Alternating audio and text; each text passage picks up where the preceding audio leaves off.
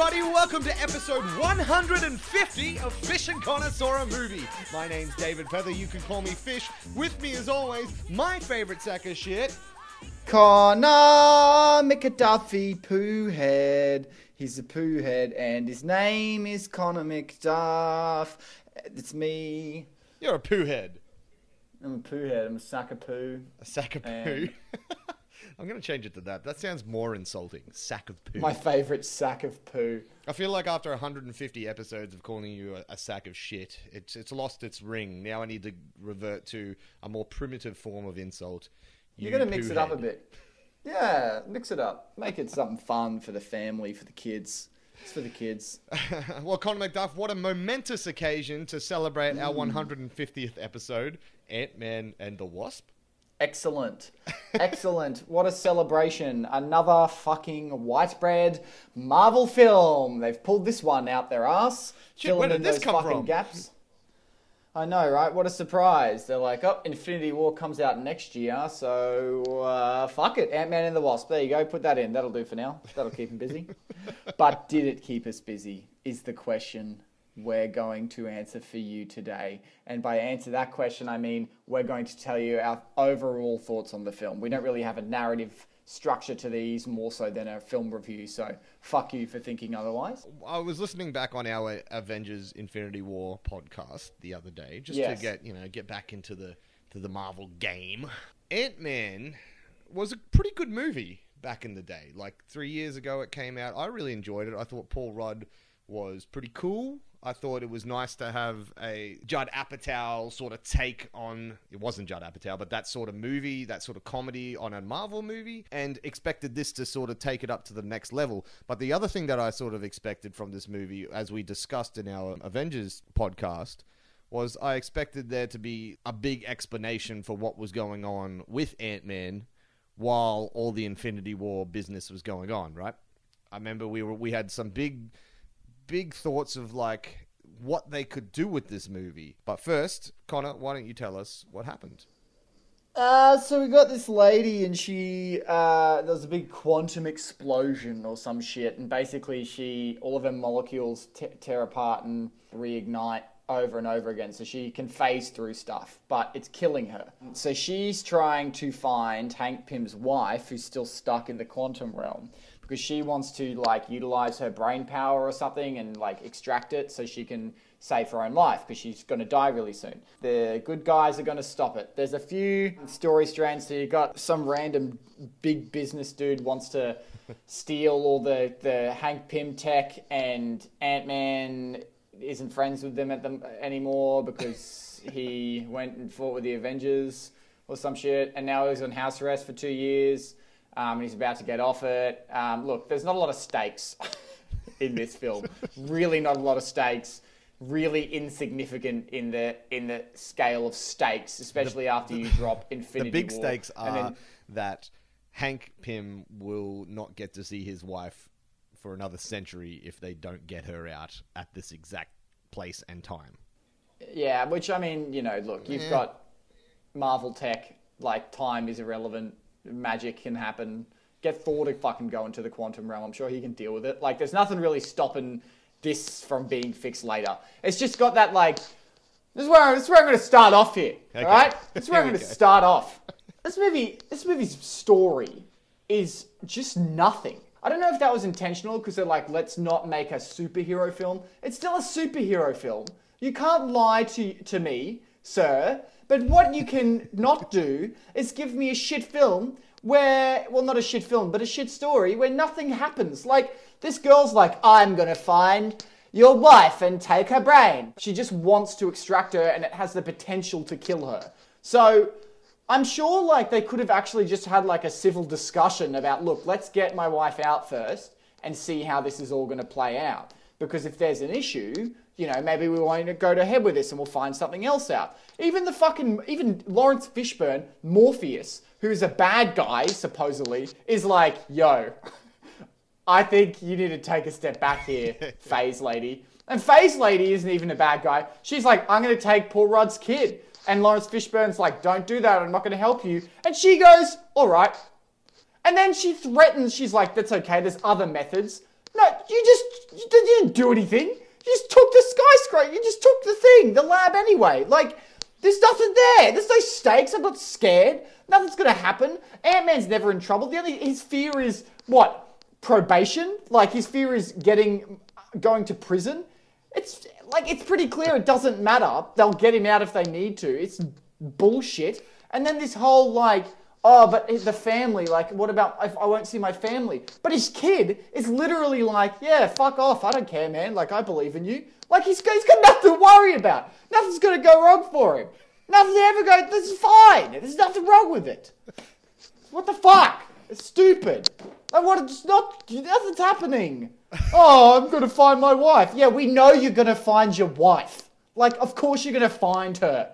It's about. It's the whole movie's about you finding her, your wife. You're gonna find your wife, you dumb bitch. God damn. Of course you're gonna find your fucking wife. And then there's nothing. And she's got superpowers. So even with the problem of this woman potentially dying, the one stake, this woman's gonna die, and she just gets out and she's like, "Let me touch your head." And she touches her head and she's fine. And I'm like, well, look at that. If you just work together, you wouldn't even need to worry because she could touch your fucking head. Jesus Christ. Have you been bottling that up? It's not even bad. It's just nothing. There's nothing there. It's just fucking bucket of grey paint. Like it's just fucking boring. It's like whatever. I don't even fucking care. What? I don't care. What's going on? You're not making me care. Where are the stakes? I um, I couldn't agree more. I really couldn't. You know, after the stakes of Infinity War, this feels like such a step back. I get it. Okay, look, they're bringing it back to, to a relatable level for people who aren't saving the universe. You know what I mean? Like Ant Man's a very minor superhero character, so we're getting minor problems, and that's okay. If you want to put weight on them, that's cool. They're trying to but I don't know if it actually gets there. And like you said, it's they're not showing me the weight behind it. I don't really care about the weight behind. Like I don't give a fuck about Hank Pym's wife. Well, obviously, you've got the opening scene where she goes subatomic or whatever it is. I, I just find it very convenient that it's like this time it has to happen right now that they could get her out. It feels like there are no rules to the quantum realm, so it just feels very convenient for the plot is that that particular thing. And the phase chick, she's antsy because she's about to disappear, basically, which they say, but I don't really get that feeling, if you know what I mean. It's not like Marty McFly in Back to the Future. You don't see his family disappearing, you don't see his hand going see through or anything like that. Nobody understands this science, so there's a good chance that she could stick around for a while. But like you said, if they just worked together, their goals are aligned. They there really was no reason behind besides her being antsy, which I do understand, but I feel like they don't play up on that enough. I you know what the saving grace is from this being like an average film instead of a hot cancer piece of garbage is Paul Rudd because Paul Rudd is the best goddamn treat ever. I love him so much. I think you love Paul Rudd mm-hmm. too. It's hard to hate Paul Rudd. You can't. But the guy, like, he is just, he's so good. Like, he's really funny and he just brings a, such character to the Marvel franchise comparative to some other performers. It's impressive that he's funny, but he's not a copy or a stereo, like a copycat of the Iron Man smartass, like Pretty Boy or Chris Pratt's you know, gunslinger mm. mentality or Thor's sort of dumb and pretty. Paul Rudd's got this really cool naivety to him. He's really quite naive to some stuff. There's like an innocence to him. He just he just wants to do right. He plays off it really well, and I think he does a great job of keeping this fucking boring as batshit story sort of at least you're watching for him. You know, like it almost becomes a character piece because mm. you watch you just watch for his zingers and his moments of humor and you're sort of entertained by by what he offers because while it's called Ant-Man and the Wasp and you finally get to see the Wasp in action they don't it's not about Ant-Man and the Wasp they don't get any there's no tension there or building of their relationship it's just a, a quick reset and they have a couple of one-liners, but they don't really do enough together for me to feel like that's what the film's about. It just really felt like about Ant Man at all. no, it's it, all Hank Pym to Hank Pym. Yeah, it, it It's about Hank Pym, and then Hank Pym doesn't really get enough. And Hank Pym's kind of an asshole when you start watching it because it just didn't. It, it should. It should. It really was a weird film in what it was trying to be. I found. the, the thing is with Paul Rudd and the way he's always been good is he plays the everyman. Like I said before, he's he's littler. He's he's not important in the world. He's not Tony Stark. He's not a fucking Norse god. he's just this dude. He was a thief. You know what I mean? But all he cares about is his daughter. I quite like the relationship he has with his daughter. I like, you know, the opening scene where he's made that awesome fucking tunnel thing. I think they're reiterating the events of Ant Man 1 from memory or something like that. But it's really cool. They're going through all the all the things and there's a slide that goes down the stairs and it's just like, man, this guy's killing it as a dad because in the first one he wasn't that good of a dad, right? You can't help but not like him. He's he's a good guy, but but exactly what you said then. He kind of does nothing in this movie. Like you said, this movie's called Ant Man and the Wasp, and we don't really get a whole lot about them. Apparently, they were shagging and fighting crime together and stuff before Civil War happened and he went into house arrest. But what's happening now? There's no tension between them, really. Like, there's a few scenes where they're like, oh, yeah, whatever. It is very much more about Hank Pym's goal of getting his, his wife back. There's nothing really holding him there besides the parole thing, which this plot is actually complicated. You, you brought up in the in the plot summary. There's there's so many little things going on in here. They didn't focus on one thing and make it awesome. They made a bunch of little things, and they were kind of all like, oh yeah, It's a really odd film to follow Infinity War, to be completely honest. It, it was just sort of boring. It was boring. Nothing was going on. And when there are moments of actual character development, they ignore it. Faye's Ghost, that- as they just start calling her, of hmm. course, Ghost, she literally monologues who she is, where she came from, and what she wants to do in one con- like literally monologues, and it's so boring. Like it is just the most mind-numbing shit to listen to because who ca- like no one cares. You don't you're not watching it and giving a shit. You're just like, okay, to be honest, I didn't need half of it. You could have just said I my parents were killed or just shown it or you know like um, or maybe just like have these characters discover these things about her rather than like just they just ignore her. They're just like, oh, there's this chick and she's weird. but they don't try and find they don't want to know more. They just deal with it when it comes rather than go, maybe Hank Pym has something to do with it, you know? Like hmm. just yeah. Just It's- nonsense there. And what are these villains? There are no villains. Like the the real villain is the businessman guy who means nothing. Like how is he going to step up against, you know, a guy who can shrink or become giant man and a and a chick who can fly and phase bitch? you know what I mean? Like phase isn't really a villain. She's sort of justified in her way, but they don't really make her out to be that desperate. But you know what? The thing that could make up for this, and what I came in expecting from this movie, and, and what I saw in the trailers, was comedy. And Paul Rudd almost always delivers on that sort of stuff. And what I will say is the start of this movie, it was where I wanted to be. I was laughing a lot. I was having a good time. I was having fun. It was a very different tone to Infinity War, which is okay because that's that's the sort of thing that a Paul Rudd driven movie brings. Michael Pena is fucking hilarious in it again. I just like in fact I, he's my favorite thing in this whole movie. He needed more to be honest. And they did give him a bit more than they did in the last movie, and but they only gave him one of those awesome exposition scenes, you know, where he's like, "Oh yeah," and then this guy's all like, "Whatever, I think I love you, man." It's so funny, and whenever he's on screen, I'm just loving it. And the whole um, truth serum sequence. Oh, that sounds like truth serum, man. No, there is no such thing as truth. Oh well, it only just makes you say what you, you, you the truth basically. And he's like, "What? That's true serum, man." I just loved it. I think there was some really funny moments, and they and I think they hold quite a way through. My only issue is when you've got no stakes and the story is weak. There, there is it does leave a sour taste. I would argue that the the comedy is pretty patchy through it actually. Then that's kind of my biggest problem. I Oh, would- really? I would actually I would actually forgive most of the shitty storyline and, and weak plot points and stuff if I was laughing more. I laughed a lot at the start. I laughed whenever Michael Pena was doing his thing, but about from about halfway on uh, until the end of the third act, really, I was bored. I wasn't laughing. I was like, there was a few here and there, but not not as much as I thought, and like not as much as I kind of remember that I got from the first one. You know what? I agree. I actually think you're right. I, I can't really remember anything too funny after the the second half. There's one joke that I really did like, which was when he calls his ant to ride on, and the seagull eats it. Like, I lost it. I thought it was so funny. He's just in shock. But then they sort of killed the moment because they keep having seagulls eat them. And, and it's sort of like as as more come as well. You're like, well, why did the other ant? Why did this particular ant? Yeah, ex- Like, that's it. No, I don't know.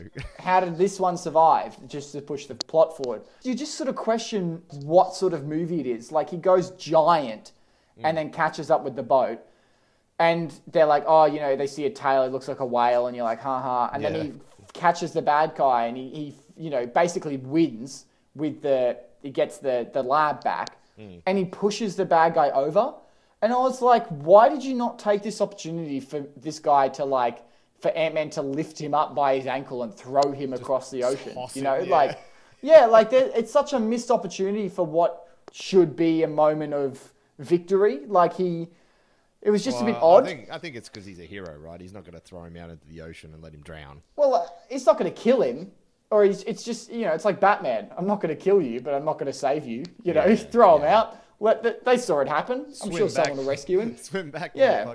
Yeah. It's it's See, just an odd, yeah. And, and that would have fit this movie as well in terms of funniness. Like it's like, look Yeah. at me, I'm bigger than you now. yeah, yeah. I really liked That's- that scene though with him when he got big and was like skating the truck after the Yeah, that was cool. Like, that was all pretty cool. But how? But you know like, my problem? I saw ter- all of this in the trailer. This is the only action in the film, and I saw it in the trailer. Yeah.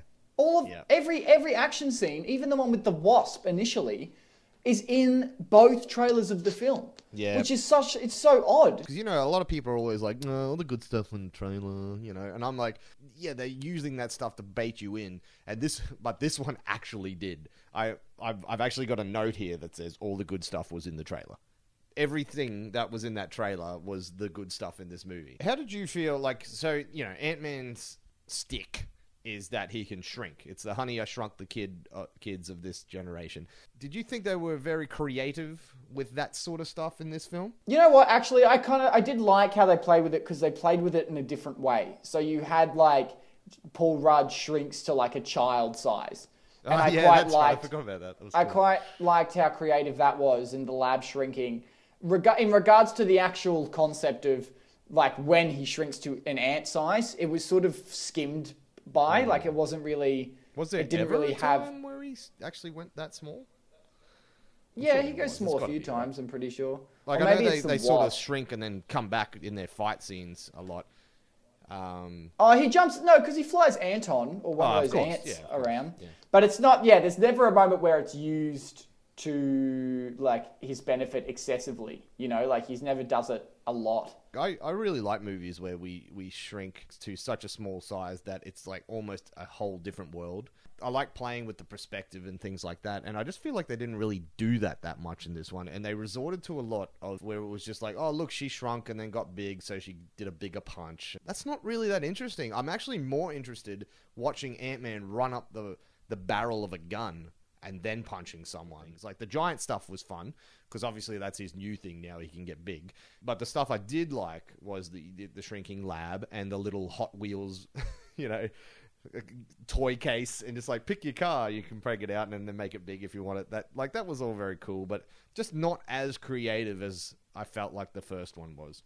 It's more sound, felt like felt like an addition for the sake of it being an Ant Man film. Like we have to have things shrink because it's Ant Man, Yeah, rather yeah, than that's right. utilizing it as a way to push the narrative. And they sort of try to where Ant Man's suit screws up, but it's never to his detriment. Like it's more of just like a, again this mild inconvenience that it happens occasionally that his new suit has issues, Mm. and like he's you know he's he's like a child in the school, and that's actually quite funny. But that's he's cute. got he's got the wasp next to him who can do anything he can't do anyway. So any sort of tension is so short lived. Again, it's a lack of stakes. If they just took the wasp out, you know, maybe the wasp is fighting someone or has to deal with a real dangerous situation with the ghost, and Paul Rudd's is equal, you know, the, the stakes are equal, and all he has to do is get a bag, and he's too small. There's no character to it. There's no charm. It was just, well, it was charm. There was There's no definitely heart. charm. Like, yeah, there's there's just not. Uh, it's it's hard to get behind the charm and the heart when there isn't. They're not working for it.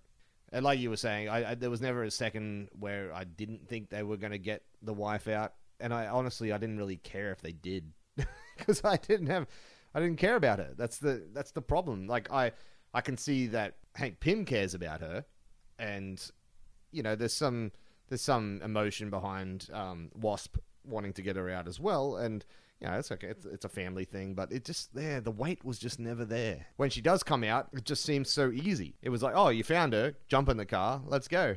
She and touches then, yeah, and then she with- could just touch touch phase. One of the things Laurence Fishburne says is she's a really good scientist. She can figure something out. And when I heard that and then saw the end where she touches her head, I'm like, well, that's just, that's really quite disappointing for a film that's trying to keep itself grounded. You could have had a moment where this woman comes back into her husband's life, one of the greatest minds. And you can show how important she is to him and how important she is and how great she is by having her and him actually work together to discover a way to fix her. My knowledge in that place has taught me this. Comes up with an algorithm and they implement it, and it's game changing. And you see Hank Pym and her work together and you see their relationship more. You see the whole reason she's there. Not this magic touch shit, because that could have been anyone. That could have been fucking anyone. I imagined they would come out because they're in a lab, and, and Phase comes in is like, "Hey, I need help," and, and she's like, "Yes, I can help you." And Hank Pym's all like, "But baby, I want to be with you for a little while. Let's just take a moment." And she and he's she's like, "No, you know, all business." But then you see them working together in the lab doing that thing, and they and they're just gelling and then killing it, and they and they they figure it out really quickly because that's how fucking good they are together. They, they are the original Ant Man and the Wasp. I want to see the dynamic of the two of them being that power that power couple. Yeah. And much like the current Ant Man and the Wasp, there is no dynamic in that power couple because we don't get to see anything. Like even if Ghost died, no one would care. She's basically been posed as she is the antagonist essentially in this film. Yeah, So if she was to die, it's not even bittersweet. It's just like slightly disappointing because you go, oh, ah, all right, like she's a bit of a dick the whole time anyway. That's kind of fucked up, but whatever. Whereas if you if we saw this character who is driven to madness, and we see that in the film, that she takes starts taking more and more risks the more the film goes on because she needs to survive. Then you sort of want her almost to win. Yeah. You sort of, or you almost want her to like maybe she tries to kill someone. Maybe that's all you need because she doesn't. But if she just made the attempt or starts killing people, you can see how far she has to go. And I think the problem they had was they were too scared to have her go that way because they thought if she starts killing people, then there's there's no re- like how can we redeem that? But I think really like no, I wouldn't have a problem personally if she if she started killing people. It's okay for her to be an anti-hero, and she goes full anti-hero anyway. At the end, she just they, she doesn't hang out with Ant Man and stuff. She goes, all right, I got it. She runs off, and Laurence Fishburne is like, I'm coming with you. I don't care, you know. Mm. And that moment, I'm like, imagine if she was actually an anti-hero. Then that moment would mean so much more. Like Laurence Fishburne is saying, I know you've done horrible, horrible things. And as an audience, we see them and you go, wow, that is love, isn't it? Like, that's a better moment. And all they did, again, the only reason we don't feel that is because there's no stakes. There's no stakes. It's there's no meat in this film. They did not go to Coles and get a good deal on bulk steak. They have instead tried to feed us fucking vegan patties and they've tried to convince us they're beef and they're fucking not. We know they're not. We know it's tofu. We've known it's tofu the whole time. Well, I think I think we've got to end on um, the only thing that actually is significant to the Avengers film. Oh, the last 30 seconds. Maybe this was the time that they would give us what we wanted, but no, they didn't. Now they're all working together. The Pyms are there. Ant Man's there. Uh, he's gone into the quantum realm to harvest some more quantum energy. While he's in there, the, the reckoning. It's not the reckoning. It's some the uh, fuck. What was it? called? Anyway, that happens, and it so happens that the Pyms are all disappeared. Ant Man is caught in the quantum realm, not for the events of Avengers because that would have all been happening in the events leading up to them going back to get to harvest the quantum energy. But he has nothing to do with it. He doesn't get a call from anyone. He just you know, like what? And this is this is what we want from a universe. Why wouldn't they do that? Especially leading up to their biggest movie. Le- uh, sorry, leading off from their biggest movie. But anyway, I think that leaves us to my favorite segment the good, the bad, and the ugly.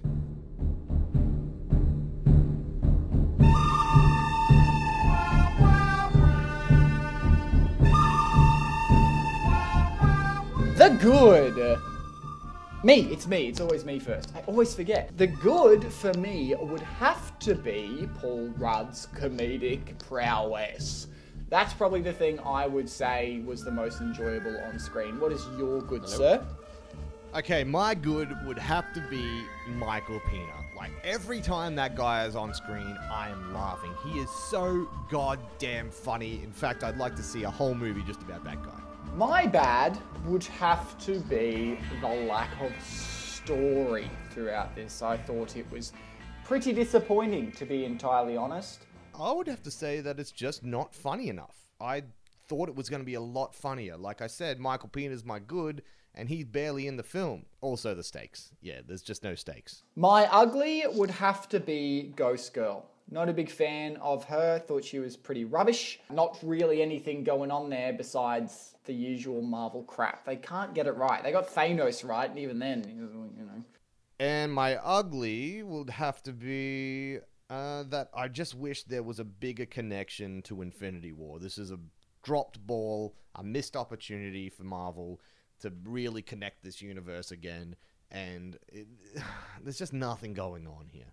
But anyway, what are your final thoughts, Connor? Pretty basic film in every way. Stale story, stale characters, nothing really going on that's special. The only real saving grace is Paul Rudd, and even then, when you've got so much lacking in every other department, it, you can't maintain a character like that. It needs a good story, it needs some good stakes, and I need to see these characters actually be fighting for something. It doesn't have to be life or death, it just has to be for something that matters. And on top of that, if it's for something so small like this, show me what they're going to do for that. Like what their actions need to relate, you know, in regards to what their their the ratio needs to be there. They can't be superheroes fighting for insignificant things, but then what they're doing isn't insignificant. They're like eh, I don't know. It's strange. I'm giving it a two out of five.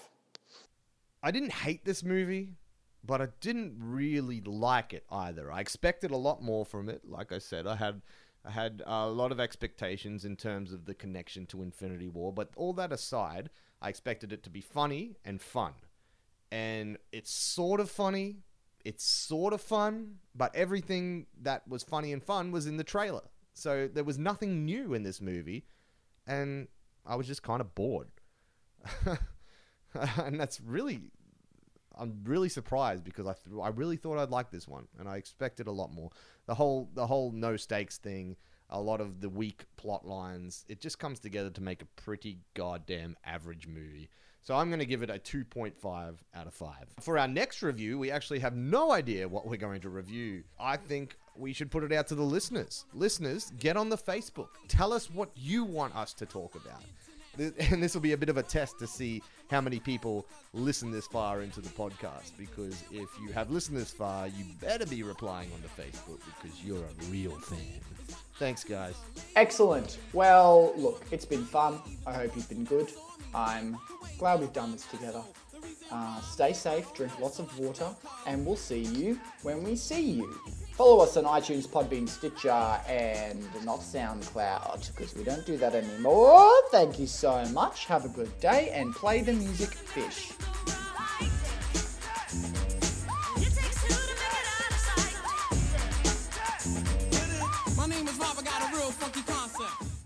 Thank you for listening to another episode of Fish and Connor Saw a Movie podcast. Fish and Connor Movie does not own any rights to the film Ant-Man and the Wasp, its soundtrack, and no copyright infringement is intended. The track It Takes Two is performed by Rob Base and DJ E-Z Rock. The track The Good, the Bad, and the Ugly titles is performed and composed by Ennio Morricone.